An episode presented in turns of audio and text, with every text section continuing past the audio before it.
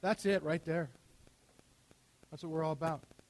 Body of Christ being the body, it's family being family, and, and loving and supporting. And I think the most important thing that Donna said is, in regard to baby dedication, is that that is a commitment not only of those parents, but it's a commitment of our church to support them as they raise their kids. And that's what we're here for, and that's what we do. It's uh, exciting for me. Some of these babies that we're praying for, I've been a part of their parents' lives and helped see them grow up in the Lord. And so that's what we want to do. We want to be available and connected to families.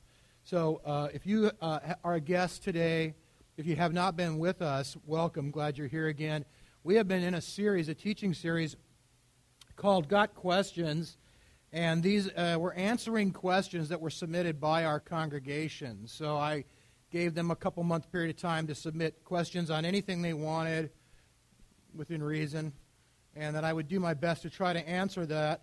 And so today we're going to continue, but we're shifting gears a little bit. We have been talking about healing the last few weeks. This morning, uh, our question relates to the topic of worship.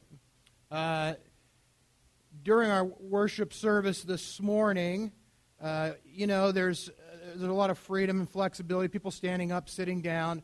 And uh, so we had this question came in from somebody why do people do weird things during worship? I see people jumping up and down and screaming or laying on the floor. Is this biblical? It makes me very uncomfortable. Uh, when I was uh, youth pastor at the church we were at prior to here, Sunday evenings, we had a morning and evening service. The Sunday night service was a little more fluid. Morning was kind of, you know, worship, teaching, prayer, done evening was sort of a little bit more open, a lot of guests and visitors, and uh, a little flexibility and freedom of the spirit. And oftentimes on Sunday nights after service, some of the staff and leaders would go hang out. There was kind of a green room that we would just kick back in and review and sort of debrief a little bit. And one night, one of the guys, he was uh, new on staff, and he had been hired from Fuller Seminary specifically to be with us for a season and then go plant the church. He's kind of coming out of that academic sort of mindset, being at Fuller, you know, for several years. And he comes in and he was a little indignant. And he made the statement Did you guys see that woman up in the top up there in the higher section tonight during worship? And what he was referring to is a gal that was there that night that had kind of just really enjoyed herself during worship and sort of did some, you know, things. And uh, it's kind of quiet for a minute. And then our senior pastor, uh, John Wimber, said, Yeah, you know, isn't it great that we can be a church that anybody can go to? I mean, just, just sort of ended that conversation right there. Um, so I, I want to preface, you know, today by this. In the vineyard, we one of our sort of themes, our motto is "Come as you are." And in the early days of the movement, the vineyard began at a time when it was standard procedure and, I, and I, this has changed, and I really believe partially by the contribution of Vineyard, where people wore suits and ties to church, women dressed up, you wore nice clothing to church. So come as you are, it, initially it kind of meant, well, you don't have to dress up. You can come to church as you are. But it was really deeper than that. It meant more than that, not just your exterior, but your interior. Come as you are. If you're excited and you have some emotion and you, you can come, that's okay. If you're depressed or if you're uh, fearful, uh, or if you're anxious, that's okay too. You can come the way you are. You can bring your brokenness, bring your insecurity, bring your zeal, bring whatever you have going on in your life. Come as you are, and it's okay. We also place a really high value on experiencing God in our church. We don't just talk about God. Uh, we don't, we, we, we don't just, just study the Bible. We don't sing songs about God. Our heart's desire is really to walk our lives out with God we want to live the Bible. We want to hear His voice and walk with Him day to day. We sing songs to God. They're songs of love and adoration. Uh, it's, it's uh, really our, our worship time for us is a precious opportunity that we look forward to. I mean, look, I say it sometimes and I, I mean it with all my heart. These guys get up uh, practically in the middle of the night to get here and set this stuff up and rehearse and practice because they want to give God their best. It's, it's, it's our heart's desire to draw near to God, to not just sing songs, but to come into His presence, to actually be in God's presence during worship. We are expressing our love and our adoration to Him with the desire uh, of, of really experiencing and knowing God on a very intimate and deep level. It's really a, it's the it's the primary way. Now there's a number of ways in life, but worship is the primary way that we really say to God, "I love you."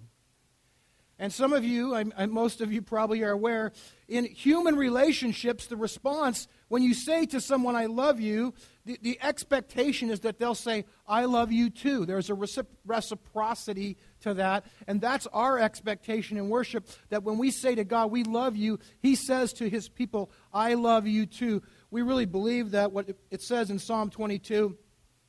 I, I don't usually use the New American Standard. I quoted it today because I like what it says better uh, that God really is enthroned or inhabits the praise of his people, that God is really with us. Now, God is omnipresent, he's, all, he's everywhere all the time, but we really believe that when we come together and worship, that there's a unique manifestation of God's presence on a deeper, more intimate level than we experience moment by moment throughout life.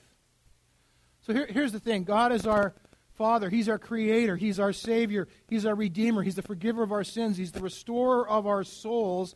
And so sometimes when we come in contact with that, there's a, there's a level of emotion, a level of intimacy, uh, a level of, of depth of relationship and healing that sometimes causes people to do weird things. Um, I think this. I, I, when God's presence comes, Sometimes you, you cry. Sometimes I, I just want to laugh. Some, you know, Sarah prayed or maybe said something about joy this morning. Sometimes there's joy, and I see people jumping up and down. Eh, eh, can I just say, I think if you don't do that, you're weird. All right? How can you come into the presence of God go, oh, okay, well, that's cool.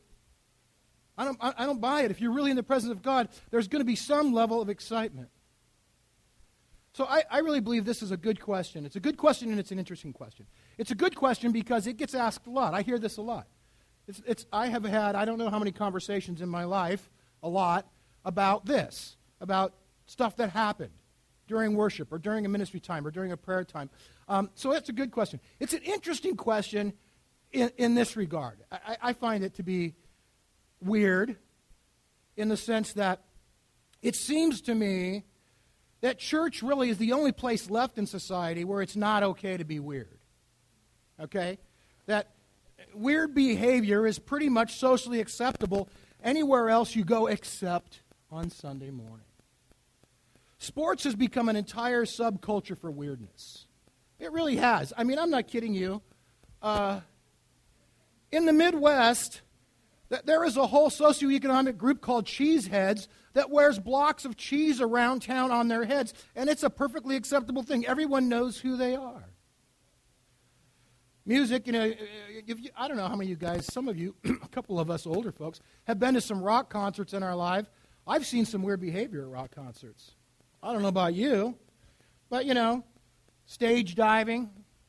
I always, I would never do that because no one would catch me. Uh, but weird stuff happens. You know where the weirdest, the weirdest, the peak, the pinnacle of weirdness in our society is when music and sports come together. I really think that's where it gets weird. Anybody watch the Super Bowl this year? I know you watched the Super Bowl this year. You know, if you watched the Super Bowl this year, you saw that at halftime. So, look, I'm just saying that the Super Bowl was in Arizona, and, and I, I double checked there are no sharks in Arizona. Um, the teams were the Seahawks and the Patriots, no sharks. And yet at halftime, we saw a girl in a lemonade suit dancing with sharks. I, I just, I don't know. I think that's weird. Am I wrong? I'm going to add here. I just, I think it's, I have to mention, I have to, let's put all the cards on the table. We live in a city that prides itself on its weirdness. Okay? I, I mean, I, you know, come on. We have, an, we have an entire television series dedicated to being weird, okay, in Portland. That's a, that's a large man riding a bicycle downtown Portland naked. That's weird to me. I think that's weird. Keep your children off the streets, you know, I, it's just, it's not right. I don't know what's going on over there. That might be Bubba on his day off. I'm not sure if, who that is. But um, so my, my point is that it's pretty much socially acceptable to be weird anywhere but at church. If you if you exhibit any emotion, if you do anything a little bit out of the ordinary, uh, th- that's questionable. Now, I-, I understand where that comes from. I grew up, like some of you may have, in a very traditional denominational church where everything was very structured. If someone said, let's all stand, that meant let's all stand, and everyone stood up. You sang one song. At the end of the song, someone then said, be seated. You couldn't sit, don't sit down until they say, be seated, and then everyone sat. Our service lasted exactly 60 minutes. Not 61, not 62, exactly 60 minutes. Very structured. No one raised their hands. No one ever knelt down. No, certainly no one shouted out or laid on the floor. The only time people clapped is if there was a guest speaker and the guest speaker was introduced and everyone would clap together and stop together. And I don't know how they did that, but they would always stop clapping on exactly the same note. So here at the Vineyard, we have a, a, a little bit different approach to worship. Part of our question this morning ask, is that biblical? And I just thought I'm going to try to go really quick and take a few minutes and, and look at what does a biblical expression of worship look like? What does the Bible have to say about how we worship God? And I'm going to look, we will look primarily at uh, the Psalms today, a few other passages thrown in there for good measure, but the Psalms were really both the prayer book and the hymnal, the worship book of Israel, and they have a lot to say about worship. So, uh, you know, a, a couple uh, of different expressions uh, in Psalms. Something we do often here is very, very common. We'll see people raising their hands. I like that because what does it mean when you raise your hands? When you put your hands up? Surrender. I put your hands up. Okay, I surrender. I give up. Uh, it's a universal sign of surrender in almost any language anywhere in the world. You, and so, what, we, what we're saying when we raise our hands before the Lord is, hey, I surrender. I give my life over to you. The Psalms talk a lot about raising your hands. I have seen you in the sanctuary, beheld your power and your glory, because your love is better than life. My lips will glorify you. I will praise you as long as I live, and in your name I will lift up my hands. Lift up your hands in the sanctuary and praise the Lord. May my prayer be set before you like incense, and may the lifting of my hands be like the evening sacrifice. It's a sacrifice to God just to say, I surrender and I give my life to you. Sometimes people actually tremble or shake in the midst of worship. And I know that can be disarming just to people. You go, wow, what's going on there? Worship the Lord in the splendor of his holiness. Tremble before him, all the earth. I love this. Proverbs says, Blessed is the one who trembles before God. Well, I, I, mean, to me, just the presence of God, to tremble before the Lord, it's a, there's a blessing in that. That person's connecting with God on a deeper level. If anything, I just say, God, give me that. I want that. Sometimes we bow down or kneel. Come, let us bow down and worship. Let us kneel before the Lord our God, our Maker, for he is our God. Can I just, Scripture, particularly Proverbs and Psalms, it comes in sort of two ways. It's directive or prescriptive. Sometimes it's prescriptive means this is a response to or an answer to a problem in life. When it's directive, that kind of means this is a direction. This is something you should be doing. And these are directive scriptures. They're giving us an indication of what biblical worship really should look like. We really should be kneeling and bowing down before the Lord. All the earth bows down to you. They sing to you, they sing praises to your name. Uh, what about dancing? That gets a little bizarre sometimes.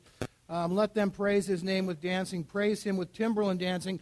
And then, of course, in Samuel, the story that uh, I love so much and some of us are familiar with, where David was rejoicing at the victory of the Israelites and the return of the ark, and he was wearing a linen ephod, which, yes, is sort of underwear of sorts. And he, we're not recommending that. I'm just uh, saying that. I prefer you keep your clothes on. Um, but David was dancing before the Lord with all of his might. I, I would just simply say this we want to have freedom in worship, but we also want to understand that we are in a, in a community. And so we don't want to distract other people from their worship or do anything to interfere with their worship or in any way draw attention to ourselves. It's not about us, it's about God. So there have been times when I've seen people who dance in such a manner that it really does distract the people around them, I would encourage you to be conscious and mindful of that and, and not cause a distraction. But that said, dance if you want to. Okay? It's, it's, there's a flexibility and a freedom in worship. Clap your hands, all you nations. Shout to God with cries of joy. So clapping is okay. Sometimes we'll just clap. Sometimes people clap on rhythm. Sometimes we just clap and applaud. It just sometimes I clap. Are you saying I clap off beat? Um, I get. That leads me to my next point, which uh, clap and shout. Uh, there's a number of verses that indicate that we should just shout for joy. Anybody ever shout for joy just out in society? Why would you not do it in church? We had a pastor in our church we grew up in, uh, and he was he was not musical he was not part of the worship team, and yet uh, he was a very subdued, sort of laid back guy, kind of quiet, very pastoral, uh, and uh, but he liked to be involved, and so he he did a little research on this thing in, in Scripture in Old Testament called the festal shout, and every now and then during worship he would get up with his Bible and he would talk about the festal shout and how this thing happened in Israel. And they go, okay, now we're all going to do this together. And he would have everybody shout for joy together. he made him feel really good about being part of the worship service and leading worship. So you can shout if you want to shout during worship. It's okay. I don't care. You can fall down and, and lay prostrate on the floor uh, before God. I think it's a sign of reverence. I would be off to the side so no one steps on you. That would be my, my recommendation. But uh, in Kings, there's an indication that when people were in the presence of God, they fell. And then, of course, uh, John, Apostle John on the island of Patmos, comes into the presence of God, and he has no other response than to fall before him on the floor. Um, one, of the things that, that happens from time to time uh, in worship or in the presence of God is, is laughing. We, people will just spontaneously uh, be filled with joy to such a degree that they just burst out in laughter. And again, I think it's a, it's a biblical mindset, it's a biblical idea that uh, if we have joy in our hearts, it's okay to express that joy. When we have joy, when we're happy, sometimes we laugh. Uh, Psalm 126 Our mouths were filled with laughter, our tongues with songs of joy. They go together, it's part of the package. Shout for joy to the Lord, all the earth. Worship the Lord with gladness. Come before him with joyful songs. So, all of these things are okay. All of these things are okay to do. Um, I would I would just kind of conclude by saying uh, trembling, bowing, clapping, dancing, kneeling, singing, shouting, uh, laying down, laughing. Those are all biblical expressions of worship. I got. Just, uh, Sometimes I get these things, thoughts in my head, and I was wondering this week. This is bad. I shouldn't even say it, but I already got. I'm in. I was wondering about those people that say they want everything to be biblical. You know, you know, that's not in the Bible, that's not in the Bible. I'm curious what their worship services look like. My guess is they might not be very biblical according to what we've looked at today. I'm just saying. I don't know. While we're on the topic, though, oh, good. I have two other points I want to bring up regarding worship. One is this, a couple of other issues. Church I grew up in, again, uh, we had a choir. And so people sometimes said, you know, why don't we have a choir? Um, my response is, we do. Uh, you're the choir. Uh, you're the choir. Uh, worship is a participation sport, not a spectator sport. Everybody's in. Everybody gets to play. We should all be singing in worship. Uh, that's part of it. Uh, the other thing about that church is there was only one instrument. Anybody want to guess? It was an organ.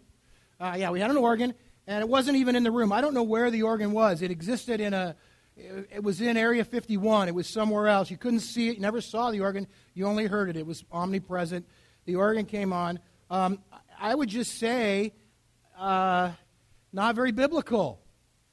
Uh, Psalm 149 let them praise his name with dancing, make music with timbrel and harp. Uh, Psalm 150, 149 and 150 are kind of the, the the crescendo, the capstone of the Psalms, the hymnal of God. And Psalm 150 says, Let them praise his name with dancing and make music to him with timbrel and harp. Praise God in his sanctuary. Praise him in his mighty heavens.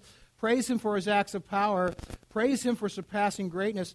Praise him with the sounding of the trumpet. Praise him with the harp and lyre. Praise him with the strings and pipe. Praise him with the clash of cymbals. Praise Him with resounding cymbals. Let everything that has breath praise the Lord. So I would just say if you're going to be biblical in your worship, you got to have drums.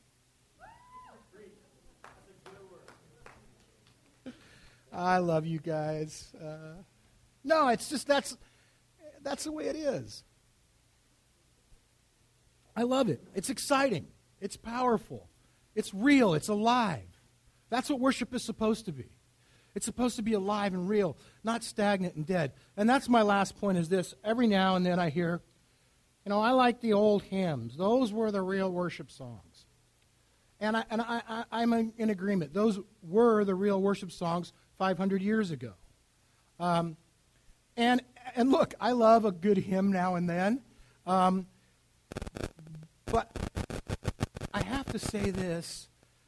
We sing hymns every week. Some people ask me, why don't you sing hymns? We sing hymns every single week. According to Webster's dictionary, so this is not a biblical definition, this is just a societal definition. A hymn is a religious song or poem typically sung in praise to God. We sing hymns every single week. All of our songs are hymns. And, and I would add this um, I, I really think a biblical expression of worship, you don't sing old songs, you sing new songs because we're exhorted all throughout Scripture to sing a new song to the Lord. All those top verses, I didn't put the uh, references there, those are all from the Psalms. Isaiah says, Sing a new song to the Lord. Twice in Revelation, at the return of Christ, when all of his people are gathered together, it says what? They sang a new song. And let me say this I am so blessed and proud to be a part of a movement that has an evolving liturgy. That we're not stuck singing the same songs that people have been singing for hundreds of years. That God is doing new things, real things, fresh things all the time. And what the hymns are, when you read Amazing Grace, it's John Newton's life. When you read Blessed Assurance, it's, um, what's her name? Fanny Crosby's life. That's what happened in their life. Thank you. I knew you would know. Uh, so, what's happening in our worship songs? It's a reflection of what God's doing in our midst and what God's doing in those people's lives. God didn't stop doing things 500 years ago. He's still doing stuff today, and we're still running songs, and we should be singing new songs all the time. I love it. We did an old song today. It was 2005, I noticed. That's kind of getting back there a ways. Um, God's doing new things. God's doing new things. He's still alive. He's still speaking, and people are still recording what God is doing and documenting what God's doing in music. Part of the Vineyard Movement really is uh, our, our, doxology is theology. What people say, what does the vineyard believe? I go, well, we got a thousand worship songs. Just read the lyrics of those songs and you'll know what we believe. That's what we're about. That's who we are as a people. And we sing a new song to him. So look, we're, we are emotional beings. God has created us as emotional people.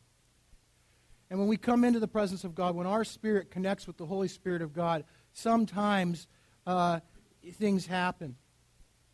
Sometimes God begins to move in our hearts. It might cause us to cry. It might cause us to smile or laugh. It might cause us to tremble. It might, it might press you to, to kneel down before God. There have been times in worship when I couldn't not kneel down before God because I was so in awe of who He was and what He meant to me.